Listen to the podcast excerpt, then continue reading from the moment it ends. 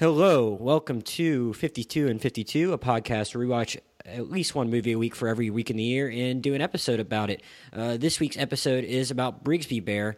Uh, Anthony, unfortunately, actually saw this movie. Usually, when we do these movies without both of us there, it's because one of us doesn't have an interest in seeing the movie. But Anthony saw it and felt deathly ill the entire time he was there and is still feeling deathly ill at the time of this recording. So he decided it might not be the best one for him to partake in. So um, I'm happy to be joined by uh, one of our favorite guests, Hannah Couture. Hannah, how are you doing? Thanks for being I'm here. Good, thank you.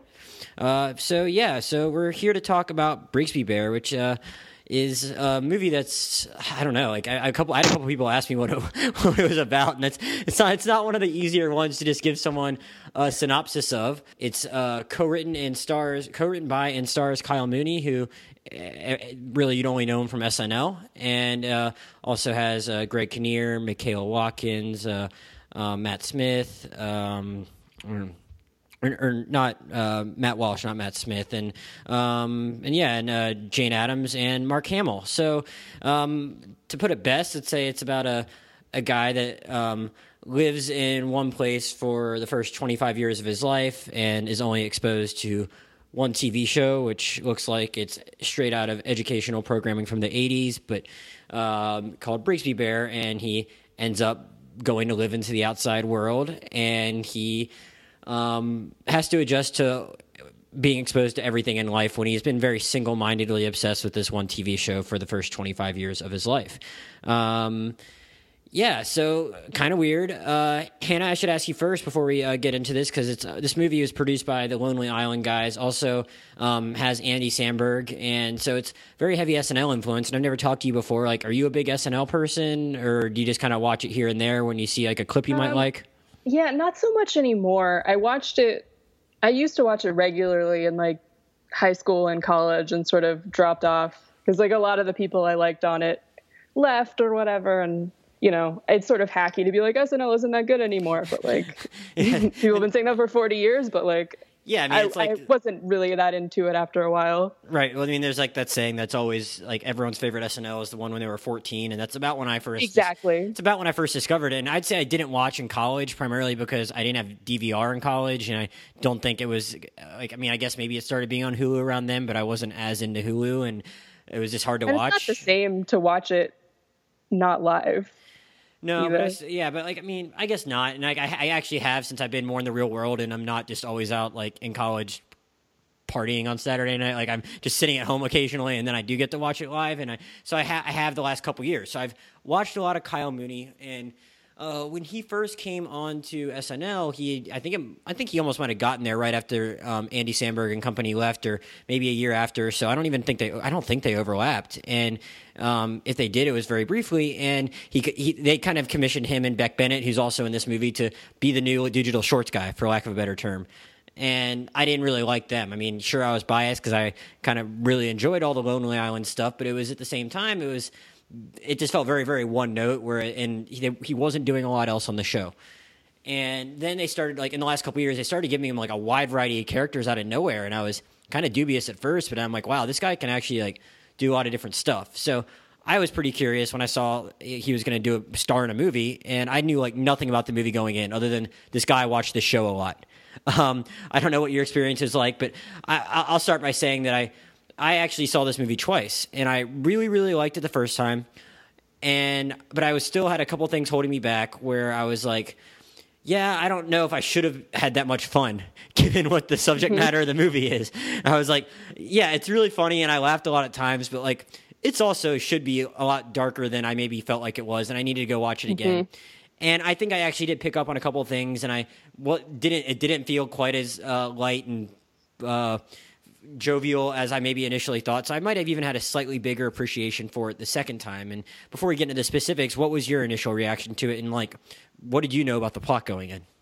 So I knew basically the whole premise okay. because I know you like try and avoid trailers and stuff, and like try to not read about movies before you see them as right. best you can and i like have no self-control with that mostly because i live somewhere where it takes weeks to get movies like so i read reviews when they come out when movies come out in new york or whatever and i actually remember reading something about this when it was at sundance so yeah. like i had i already knew but I'm like not. I'm generally not really that um, concerned with spoilers, and I don't think that this that knowing like the reason why this guy had uh, lived in one place for 25 years. I don't think that was like that much of a spoiler. But it's interesting. Um, you were talking about SNL too, because I knew that Kyle Mooney, like I knew who he was, mm-hmm. but he joined SNL. I think after I had really stopped watching, maybe I had seen some of his stuff. So I didn't really know that much about him other than that the stuff that he had made, like his the videos he made on YouTube or whatever that like yeah. got him the SNL gig. I knew that those had like a cult following and I had seen some of that, but like I didn't know a ton about him. Mm-hmm. Like I hadn't seen a lot of his SNL stuff. No, I gotcha. So, I mean, what, did did you like it? I did. Yeah, yeah, I think it sounds like we probably had kind of the same reservations. I really, um, and I, this happens to me with a lot of movies that I really enjoyed the first like half hour hour because I thought it was it's a really cool premise mm-hmm. and I enjoyed it but there were parts where I was like not sure that the tone was right for mm-hmm. what they're or or that they weren't exactly sure what they were trying to say mm-hmm. that by the end it all sort of resolves nicely in a way that this kind of situation wouldn't but also it's a comedy I don't know it's a you know it's a hard balance but I did like it I enjoyed it yeah, I mean, I thought it was funny enough that like it could definitely have. um I just thought those laughs weren't going to go away. Like you could appreciate how funny it was at those times, and it still could have gotten even darker. And like I, I don't even care. I don't think it's a spoiler because, like you said, it happens in the first ten minutes of the movie. The guy, the guy was abduct, abducted when he was a baby, like still in the hospital and held captive by these people, and thought they were his parents. And I didn't, but like I didn't know, I didn't even know that going in. I just knew he had lived in a bunker essentially. So I'm like watching this show, and I think it took on like an, a little bit of an, an initial resi- re- more emotional resonance on my second viewing because I, I fully got what was going on and I wasn't remembering exactly everything that had been on the Brigsby Bear episodes he was watching at the beginning. So then you go back and you watch it a second time and you know his circumstances and then then you have a full grasp of what he, what's actually going on when he's watching it and it's like the characters on the show are like curiosity is an unnatural emotion and it's like Jesus Christ he's being brainwashed and I I I don't think I remembered as many of those lines throughout the movie on my first viewing to fully grasp just how messed up it was what they had been doing to him. And it's not like they just kidnapped him; they had like kidnapped him and then brainwashed him to make sure that he didn't really ask too many questions, if you will. And so, like, I think that just made me a little more like, wow, this guy's messed up right from the get go on my second viewing, and that might have just put me in a little bit of a darker space throughout. So I felt the tone being a little more dark throughout. But uh, and the, the one thing I thought maybe could have been done better is that he we and, we and we'll talk about his experiences in that first half that you said you like so much, but it goes through this whole first half of the movie where he's adjusting to living life on the outside. But then it, I mean, it, it does have a second act where it does decide to start taking things a little more seriously, and he has to go to a, a, a kind of a psychiatry center, a mental ward, or for lack of a letter, lack of a better term. And I don't really know if it did enough there because Andy Samberg shows up, and it's like if you're going to get Andy Samberg to show up in your movie, I think you're he could have played a little bit, bit more of a role in getting James to maybe come to a little bit of a self actualization more so than he actually did. Yeah, that was probably the weakest part of the movie mm-hmm. is when he's in the psychiatric hospital and then Andy Samberg shows up in basically a cameo. Mm-hmm. He's only in a couple scenes and has like two lines or whatever. And I get that, you know, that's because he was a producer or whatever, but that I, I feel like that section wasn't really didn't feel all that thought out. And then the way it resolves is he, you know, he escapes and they're like, great. And that's sort of it. Like, yeah. So I feel like, like how did you, getting, how, they're like, how did you escape? And they just kind of laugh it off, you know? Yeah. I feel like if you're going to use that as a plot point, you need to go further with it because I, I honestly, that those like, I don't know, five or 10 minutes probably could have disappeared and not really affected the rest of the movie all that much. Yeah. Agreed.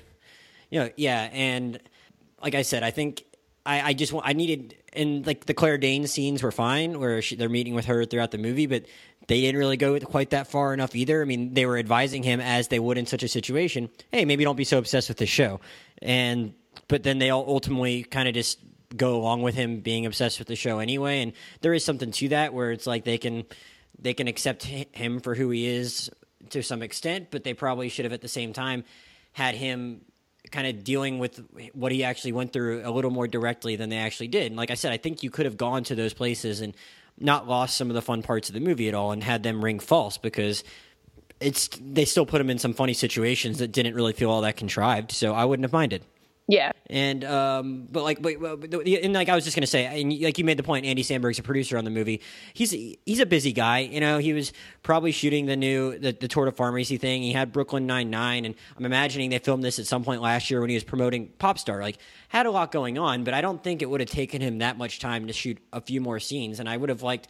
I bet they could have put him in some more interesting situations in, the, in which we've never seen Andy Samberg. You know? Yeah. And just honestly dealing with the subject matter that's probably why I was a little bit annoyed about it is because I'm a big Andy Samberg fan mm-hmm. and it's mm-hmm. like that it felt like kind of a waste of him. Mm-hmm. It's like, you know, if you're going to put him in your movie, use him. Yeah, I, I, I will say that like I, as much as like I think we're in agreement that maybe the whole thing at the psych ward wasn't exactly the best part of the movie. I, I did laugh really hard when he when Andy Samberg asks him uh, how are you going to get out? And he's like, it's a really complicated plan. Yeah. And then just did the hard cut to the TV being thrown out the window. Like that got me both times when it, like really cracking up. So, um, but yeah, I feel like we've uh, we've maybe dwelled on our, on our, on our misgivings a little too much to begin with. So, you, you, said you really liked the first the first half of it a lot. Like, what what what about this movie really struck you and worked for you? Well, I really liked um, the the very beginning when it shows this like bunker like compound thing that they're living in in the desert. And like i said i knew going in what the premise was. Right. so i sort of i got what was happening. There there were when i saw it there were only like four other people in the theater but they were all sort of like laughing nervously. Like it was clear that they didn't know mm-hmm. what it was supposed to be. But i really liked the look of those scenes. I liked how you couldn't really tell what time period it was supposed to be because oh. it's all sort of like 70s 80s looking. But like if you didn't but he's on the internet he's on the internet, the, inter- the it, quote unquote internet.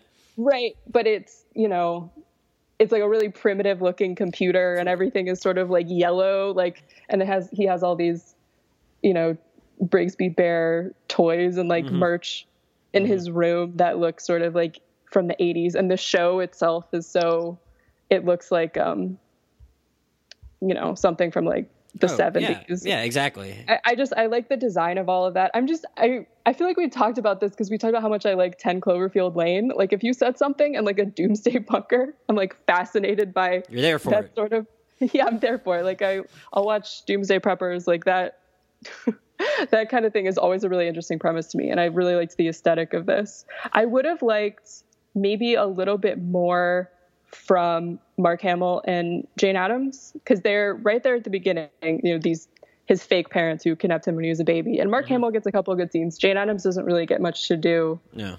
Um, beyond that setup, and then they sort of disappear for the next hour or whatever. Um, but I thought it was really good world building.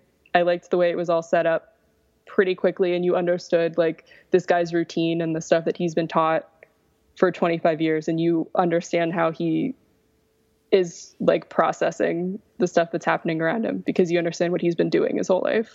Yeah, I mean, I, it, it, it is a nice little movie within a movie for 10 minutes, like you said. And I, I mean, I, I equally enjoyed it. And I, it's just weird because I had two very different experiences each time I watched it because I, because my awareness of the circumstances was so much different. And I agree. Like, I, one, I, I, I do like her. Um, it's like, it's funny because, like, I've never, I, I don't think I've seen Mark Hamill in anything live action besides Star Wars.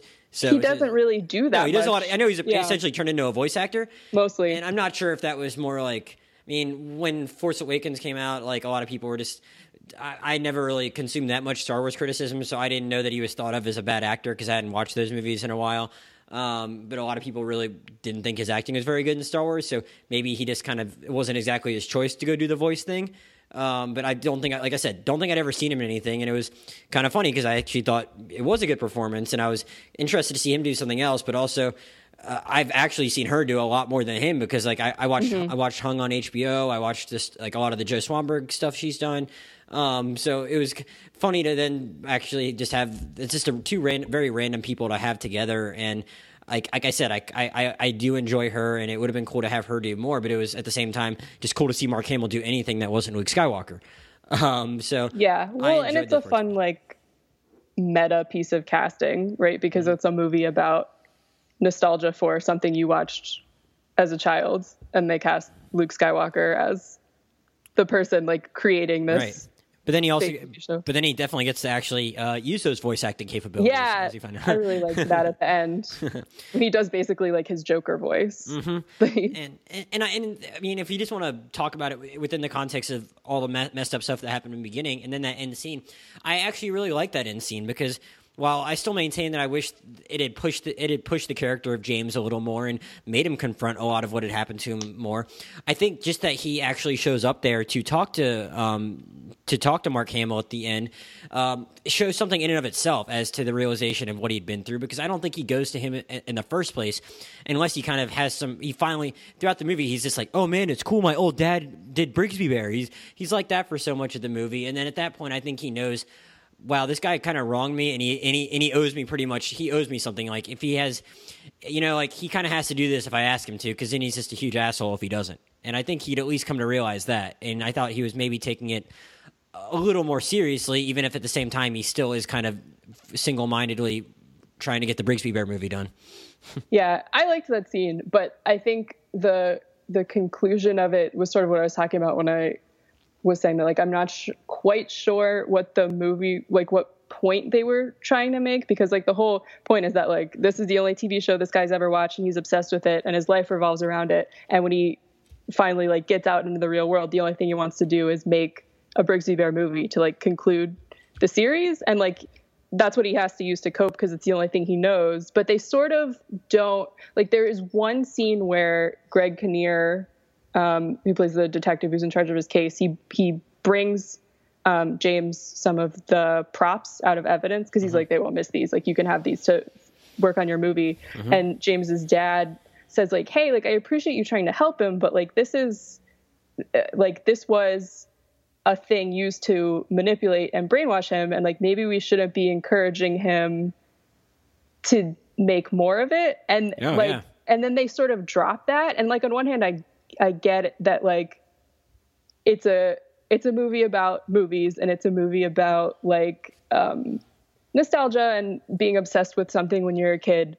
Uh, but they sort of don't. I feel like they don't go enough into the fact that like this was something that was used to harm him. No, I don't know. T- totally. No, I agree. I mean, and like I said, I, I, I still I still stand by my reading of the scene at the prison at the end, but I agree with you there in that it's just his parents kind of go along with it off awfully quickly when it, he recognizes it there but then they're still totally okay at the end is making the movie and you don't really see any kind of come to jesus talk between them and james. And i think that would have actually meant something if you'd seen them have some kind of breakthrough some kind of realization with him where they they they reckon with the, where they're reckoning with the fact that they've already acknowledged that it's not good for him but instead it's just like we're going to do this anyway, and we're not going to really answer any of those questions you might have about why we're doing it. You know? Yeah. Um, so I um, mean, I do like I do like the end scene where he goes to see Mark Hamill in prison, and he like gives him the script for the movie, and he does the voice. Um, but it it was also sort of like like I get that they need that for closure, but I don't know. I feel like I don't know. I feel like it's a more complicated that the movie doesn't treat it like quite as complexly as it could have been no, I Handle, I don't no, know. I agree. It's, hard no, it's a comedy, but people, yeah, people do acknowledge it throughout, and like I, they they mention here and there, but I don't. I think it's just scratching the surface of what you can do about what what you can explore about how damaged this guy is. And I, and as I said earlier, I think Kyle Mooney actually is a really impressive performer. Like you can probably, like you said, you might you could probably go on and just search a few random SNL things I could even send you where it's like you're seeing he, he he he has some weird range within the characters he can play on SNL, and I I think it would have been really cool to see them actually push him more to deal with what he actually went through. If, if, even if I get that the movie wanted to get to the point where he completes the Brigsby Bear movie, and that's fine, but I think it it, it is it it doesn't. Uh, it, it just doesn't feel as satisfying to do that when you don't actually think they've addressed all the harm that has been done to him. You know, it's like yeah. it, does, it doesn't it doesn't feel like as big of a victory if you just kind of jump to that point without really acknowledging all this other really heavy shit. Well, I just feel like they either needed to go into it deeper or not set it up so much. Right. And right, like right. if they wanted it to be lighter the whole way through, because at the you know the beginning of the movie they do kind of set up the the beginning of the movie is darker, and then it sort of wraps up in this kind of like feel good conclusion, which is fine. But I feel like they sort of my one uh, my one sort of issue with the movie is I feel like they raise a lot of really interesting ideas and then they don't really follow through on some of them. Uh, are, there, are there any others that are coming to mind? Well, just the just the um, I feel like beyond the couple scenes with Claire Danes as the therapist, mm-hmm. they don't really address like uh, the trauma of the situation. Which again, like you don't want to make it too dark, but I feel like it it's more like oh it's annoying that he only wants to talk about this tv show mm-hmm. beyond the fact like the um the younger sister character mm-hmm. who's sort of like a, a stock like sarcastic teenager is sort of like, oh, why are you always talking about this TV show? Like, not really acknowledging the fact that um, I was well, held captive for 25 yeah, well, years. That's well, the only thing I know how to talk about. Well, the, well, there is one point where he actually says what you just said, and that's actually kind of funny. She's like, "Oh my god, I know, I got you. Yeah, yeah, yeah." Like, so it was, it was kind of funny when she's like, "Why are you like this?" And he just so matter of factly answers like that. that that was the biggest laugh for me actually in the mm-hmm. whole movie though. She's like, "What is wrong with you?" He goes, "Well, I was abducted." So like, it's a really excellent line delivery from Kyle Mooney. Like that made me laugh. Well, the, the the thing that was the biggest laugh for me, and we can talk about the fun stuff too, is that I mean, I did not know there were that many different ways to deliver the line dope as shit. Yeah. and like it made me like, laugh every time. Uh, yeah, it, it, made me like, and not just like him like repeating it the first time he hears uh, Spencer say it, but when he's uh like when he's just using it in not totally the right way when like they're inviting his sister out to go camping and he's like yeah it's gonna be so much fun and it's also gonna be dope as shit yeah he says it almost like it's one word like yeah. it's, it's it's like a little kid you know trying to talk to an older sibling yeah like I, trying to no yeah oh. no yeah i was just gonna say I, I i also laughed every time both times i saw it because I mean, the first time I saw it, I saw it in Boca Raton, which is where I see a lot of these independent movies that get, get to this one theater that's in Boca Raton about a, a, week or two before the theater next to me in West Palm Beach, and Boca Raton has a ton of old people. So when I went to see it in Boca Raton, it was at the a friend of mine who worked at my law firm this summer, who I, who uh, one of the few people I know that actually would would have gone to this movie, and then like th- like twenty old white people. Um, so like he was on the same wavelength as me and laughing a lot, and I was worried maybe it's like oh laughter needs company, not to enjoy it as much the second time because I walk in for my second viewing and the entire theater it's me and like a 62 year old Asian woman, and that's it. And I still laughed at that stuff like over and over and over again. So like that, I mean, it's a it's a small thing that they do, but he does it so well that like I'm just laughing a ton. What did, what did you just think about the whole aspect of him just like being welcomed into that community because I kind of enjoyed the aspect of there just not being a bad guy and just seeing yes. how he existed within that. I really liked the way that was handled with where he sort of uh, becomes friends with his sister's friends and like, like that, you know, she takes him to this party at mm-hmm. this guy's house. And I was sort of prepared for like, oh, like, you know, movie teens, like there's going to be a like, oh, what's wrong with this guy? Why are you like this? And there really isn't. Like she says to him, like, don't embarrass me or whatever. Mm-hmm. But everyone is ni- pretty much nice to him. Like there are some guys that he tries to talk to and they're kind of like uh, whatever and ignore him. But Spencer, who's um, his sister's friend, who ends up helping him make the movie, like is instantly very nice to him. Mm-hmm. And like they talk about like he's wearing a Star Trek shirt and James says something to him like, "Oh, is that a like some weird made up term from Brigsby Bear?" He's like, "No, it's Star God. Trek." And like so I like that they instantly put them on the level of like they're both obsessed with they they don't have the same references, but they're both mm-hmm. the same kind of personality where they'll be able to talk about stuff that they think is cool. Mm-hmm. I did like that they sort of got right into that without having to have a bunch of kids who are like, "What's this guy's deal?" Like they just were like, "Yeah, we're friends now. It's fine." Yeah, I mean, it's not like they didn't acknowledge it, but they're just like, "Yeah, that's crazy that you were there, held there for so long," and then they just move on. You know, it's they don't have to dwell on it. They didn't have to have a lot of awkward conversations, and there wasn't a like you said, no stereotypical teen bad guy because there is a version of this movie that's more about him just like dealing with bullies and then having the friends help him overcome it in the end, which I don't think is as interesting. I mean, the, the conflict that does come from when he's interacting with his friends is more self inflicted, which I think is more true to a story like that, where like he, a guy that spends 25 years in that setting is going to have a little bit of a warped sense of uh, right or wrong and he blows up that bomb and i mean spencer doesn't stay mad at him for long but like it's understandable that like people are not going to be happy with him for that you know yeah, I mean there there's some kind of conflicts, but it's not you're right that there's a worse version of this movie where there's more of the like mean teenager stuff and I'm glad that they didn't That's go that route. The guy that played Spencer was in Spider-Man: Homecoming. I read that earlier, and I don't. I, don't, I saw that, and I don't remember who he was. Yeah, I don't. I don't.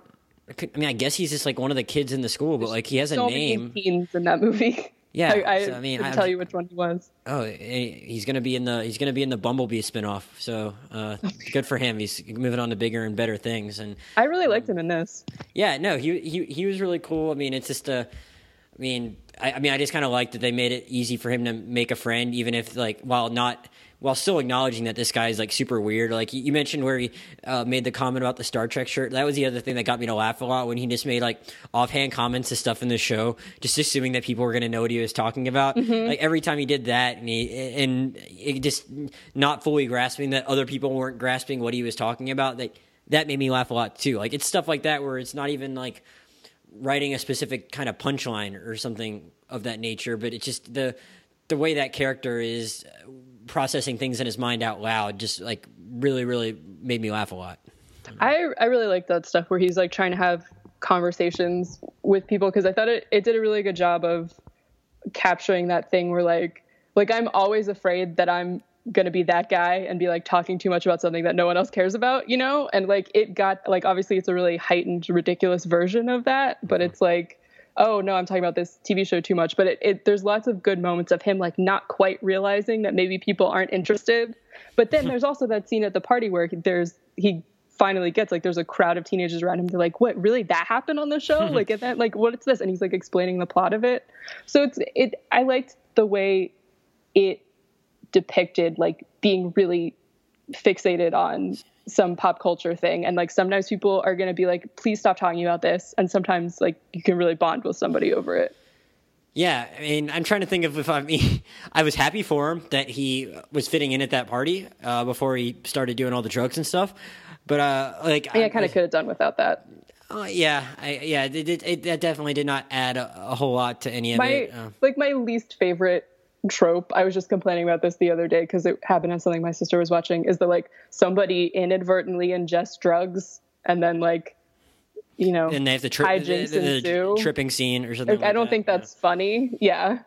So I could have done without that, but yeah, I mean, I'll, I'll cop to laughing when the when the um Sun Snatcher uh, was like asking the high version of him if he hooked up with the girl. I don't know. Like I, I just yeah, that was like, I, I, I, couldn't I couldn't help but like for somehow somehow laugh at that. But then at the same time, then I like immediately questioned myself for laughing at that because I did not know how old the character was supposed to be.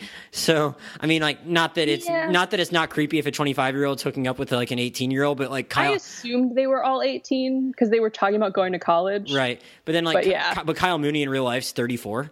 Mm-hmm. And I mm-hmm. was like, so I think he's like 33 or 34. So then, like, then that's kind of creepy. But then at the same time, I'm like, okay, what Matt Walsh and Michaela Watkins probably aren't quite old enough to have a 34 year old kid. So they, I wish they had said his age a little sooner because then I had that I was, in the back of my mind the whole time. I did kind of this. I did a lot of like Wikipedia math after I saw this. Like, are they really old enough to be his parents? And he's playing a lot younger. Like, I guess it's fine. Yeah. So like, I don't know, but I, I was just thinking about that that scene where it's like this should be played for laughs, but I'm not exactly sure if this is supposed to be creepy because if he's actually like supposed to be rather young, it's almost like creepy on her part because this guy is like super duper duper inexperienced. But then, yeah, if, if like if, if if he's actually supposed to be older, then it's creepy, and the sister ultimately does call him out for that, which is good. Yeah, it was sort of gross on both sides, but I yeah. feel like it didn't go it didn't go that far. And then later, yeah. there's the scene where he says like, uh, I can't oh, marry oh God, you. And God, she's like, awesome. No, I know. Like, it's fine. Because the only way he's ever like even vaguely known about sex was like you know the brainwashing like lessons to be like if you do this then you have to get married like. And I, but I was like really excited because I thought that was headed towards like a, a super duper awkward scene where she just has to like put him down easy, but then it kind of turns out to be like this um, sigh of relief that that's all yeah. it was, and that's all I like that he had coming on. Yeah, just kind of brushed it off. They're like, "Great, we're on the same page. This is awesome." Like, and, and he's like, "But maybe we can still on. hook up." And she's like, "No, don't even think about it." And then he's just like, yeah. "Okay, cool, whatever. We're worth a shot." And then he just moves on. um, um, trying to think if there's anything else. Uh, I mean.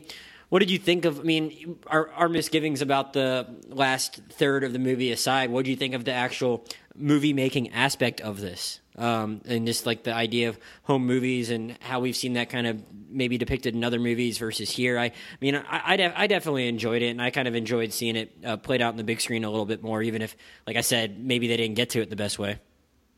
Yeah, I mean, there's lots. Obviously, there's tons of movies about making movies, and there's tons of uh, pop culture about like teenagers who are obsessed with movies and like what they do with it. I did like that the because like Spencer's whole thing is that he wants to be an animator, mm-hmm. and so like and he says like, "Oh, I want to go to college for that." I like that when you finally see their finished Brigsby Bear movie, it looks like something these kids probably could have made. It doesn't look like too good. Mm-hmm.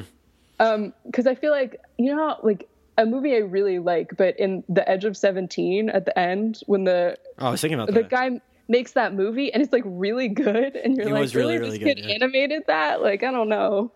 Uh, Yeah. the, that's what kind of what it made me think of. Yeah, I guess the other, like, yeah. So I thought of that, and I thought of me and the Earl and the Dying Girl, um, which I haven't seen, but I knew that Oh, it had okay. a similar. Oh yeah, you, you should check it it out. Like I mean, like I don't, and that one I was like, I, that might have actually been a little closer to Edge of Seventeen as far as like being really good. Where this wasn't as professionally well done, but it, I, I didn't even really give it two thoughts in the Edge of Seventeen just because it was so good that I didn't even like. I, I just like was appreciating it for what it was. And then like that kid, the the kid that plays the guy that made the movie in Edge of Seventeen was just like so funny when he comes out afterward that like I was just like cracking up at the way he just Oh, he's that great. Yeah, I like that movie a lot. so no, but- no, no, I I- no, but I, I don't disagree with your observation about it being really good. It's just it didn't strike me that way in the moment. Like this is too good, but like here, it's like it's a weird mix of like a like a spaceship just coming out onto like the actual, but it looks like a spaceship they cut out of a piece of paper and just put it Mm-hmm. onto the screen. So it, it is a weird mishmash of stuff that actually felt like a home movie, like you said. Yeah, it actually looks like okay, you know, if a group of people had like some of these weird props from a TV show and one kid knew how to animate a little bit and one of them had kind of a nice camera, like they could pull this off, but it's not like it's not too good. You mentioned uh, Greg Kinnear earlier. What do you think of um, that character? Like, you I mean, he just kind of like joins in it pretty fast. Uh, Yeah. I, like the performance a lot. I'm not sure that the character Makes makes, a lot of sense. yeah, the, the Beck Bennett character actually probably made a little more sense because where it's like you're, it's probably not as realistic for someone to jump in and just indulge this kid like Greg Kinnear does. But Beck Bennett, like you're worried he's going to turn into the bad guy when just the way they're shooting it, and then he's just like has more of a normal reaction to it, and he's just like processing what he went through and watching. The, he probably totally understood the show for the propaganda that it was, and he's just kind of reacting to him. But they don't they don't give that character a whole lot to do after that. But like that was probably a more realistic way of how a police officer uh, would react to him. But um, um, as opposed to just becoming an actor in his movie. Um, Yeah, I mean, I, I liked I liked Greg Kinnear's performance, but there was kind of like you get the like, okay, yeah, like this guy's been working on this case for a long time. He would want to help this kid and keep in touch with him. But then like there's that scene where uh, Kyle Mooney goes to see him and they're like talking. He's like, you know, like I used to do theater in high school, and I was like, of course you did. Like, of course that's where this is going. You know? I did I'm love like, I, I did love when he tried to bribe him though. Yeah. oh, that was really funny. He's just like he like was so serious about it, and he just it just doesn't doesn't work. Uh, but yeah, like, I mean, I don't know. I, I enjoyed watching Greg Kinnear have fun. I feel like in a lot of movies, he's just like a- average, regular, like frustrated middle aged white guy. I feel like I've seen him do that a lot. I mean, I don't know. Like I, I just don't think I've seen him do a ton of different things, even though like I feel like I've seen him in a lot of stuff. So it was cool to get him, see him, watch him get a little bit weird, even if that like didn't totally make sense. Um, as far as the rest of the performances in the movie, I Michaela Watkins didn't have as much to do as Matt Walsh, but I actually enjoyed him, and I I'm probably in the minority, but he, he actually kind of annoys me a lot on Veep, which is a show I love. So it was kind of cool to see him getting to play a little bit of a different note and be the serious dude, and I thought he was pretty cool doing it. Um, I don't know if you have any opinions on any of them or the daughter. Yeah. Uh, I like uh, Matt Walsh and Michaela Watkins a lot. Like they've both been on lots of TV shows that I like, so it's nice to see them in like a slightly more serious thing. Although I do wish that um, Michaela Watkins had had more to do. But um, I do like the scene um, where they're like in the like Home Depot or whatever, and the guy comes up to him and is like, "You're that kid Oh, like yeah. with the and and he's like can we take a picture and Kyle Mooney's like yeah sure because he's sort of like still doesn't get that like people might try to exploit him or whatever and Michaela Watkins like takes it but like her face where she's like okay yeah great he's the kid like you know I, I think I like the way that that sort of communicated that like nobody is really thinking about what it must be like for her Right. No, Um, that, that is that is a really good point. I didn't even think about that, but she gets to do a lot without having to say a lot in that moment for sure. Um, but yeah, I think uh, I think we've uh, pretty well covered it for the most part. Is there anything I wasn't I didn't think to ask you about, or any other additional thoughts you had? one thing. Oh, I wanted to mention the scene where he goes, he tracks down the girl Right, who right, right, had been in Brigsby Bear, um, who like didn't know that she was being had been told that this was an acting job for like Canadian Public access. public access, Yeah. and uh, didn't know that she was part of this like cult uh, propaganda basically. And Mm-hmm. he finds her working at a diner, and they have a nice conversation where he he because he always had a crush on her character, and she played twins, and so he's like you and your sister, and there's a nice there's a nice moment where she's kind of like. Yeah, but you know, like my name's Whitney. Like I was acting. Like there's a nice little kind of sad moment where he's like, "No, I get it." Like I, I liked that little conversation that they had. But it's nice how even she's like nice about it. She could have just been like Right. that. There's a, like I said, there's a, there's a there's a different version where she's just creeped out and tells him to get the hell away from me, and uh, doesn't quite do that. And then I mean they they skip over how I guess she agrees to come be in the final version of the movie at the end. Um, but then he even makes Yeah. the, they even make the joke in the movie about he how he likes her one sister more than the other. um, Yeah. And it was a very quick moment, but it was funny how they did that. But yeah, I mean I've I, I, I, I, I did appreciate that scene for being. I mean, that that actress has to being be kind of she has to feel bad about it at the same time, but also like not put him down um, for having the reaction that he does to meeting her. Um, so like I I don't know that that I'm glad you brought that up because I had I meant to mention that and yeah it was. I mean, it was a it was a nice it was a nice moment that wasn't like done in too corny of a way, and it could have been really uncomfortable. yeah it's it's a nice little scene and i i appreciate the way this movie like there are, are definitely parts of it that are kind of awkward and uncomfortable but i appreciate that it never like veers too hard into that like everybody kind of uh generally is nice about it and Yeah. like if he's doing something weird they explain it like nicely that hey maybe don't do that but it never gets like too cringe comedy which I, I was a little worried it might That's what I was going to ask you about when you started saying that. Like, I mean, I'm just not a huge fan of like cringe stuff. In no general. me either i, mean, can't handle it unless it's done like super duper well, like Curb Your Enthusiasm well. Then I just I, I just can't really do it. You know, it just it's I get that it's for some people. Like I've been I've watched a few episodes and been seeing many many many TV critics tell me how great review is, and I I, I don't know. I just I just couldn't Yeah. I, I just couldn't stick with it I because can't. it's like that's how I feel about um, Nathan for You. I hear people rave about that show, and I can't even get through the commercials. Like Yeah. I can't handle it. Yeah, so in, in like uh, this movie had plenty of opportunities to like turn in that direction, and it it just and, and it and it doesn't. It just does it in a more earnest and down to earth and uh, positive way in which it just has an optimistic outlook on how people treat people because it wouldn't be unrealistic for there to be like a couple assholes there, but the movie just doesn't want to have to deal with that, and I don't I don't mind it not dealing with that, you know. Yeah, no, I mean, and not everybody is like totally nice and understanding, but there's never it's it's never too cringy, which I appreciate. Yeah. All right. Well, I think we're, I think Hannah and I were both in agreement that we recommend this movie, even if we think that it maybe could have done some things differently um, to just maybe even make it a little stronger and more powerful overall. Uh, any final thoughts? Um.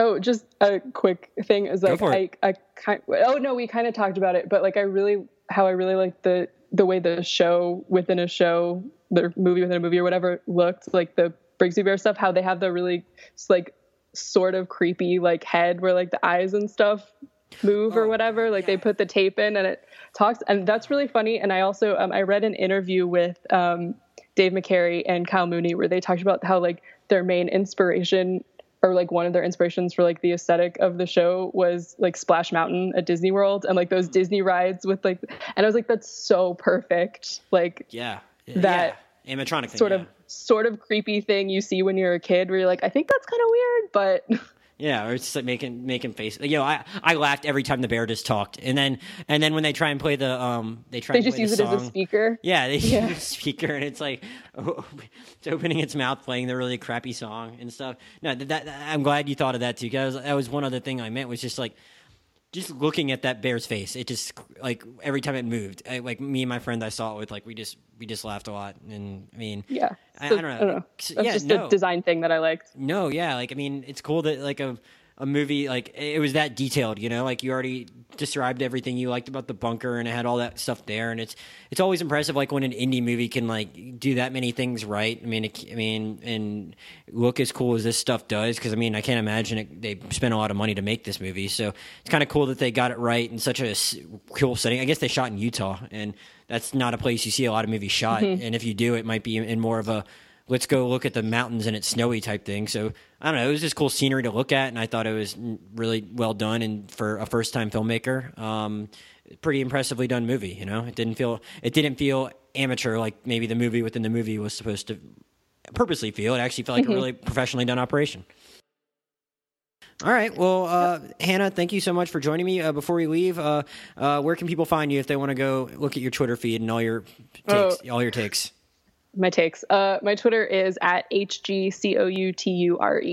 So we're we're we're approaching uh, fall movie season. So as Hannah likes to say, you might get to see her complaining about movie release dates and whatnot. Um, all I ever tweet about. Um, and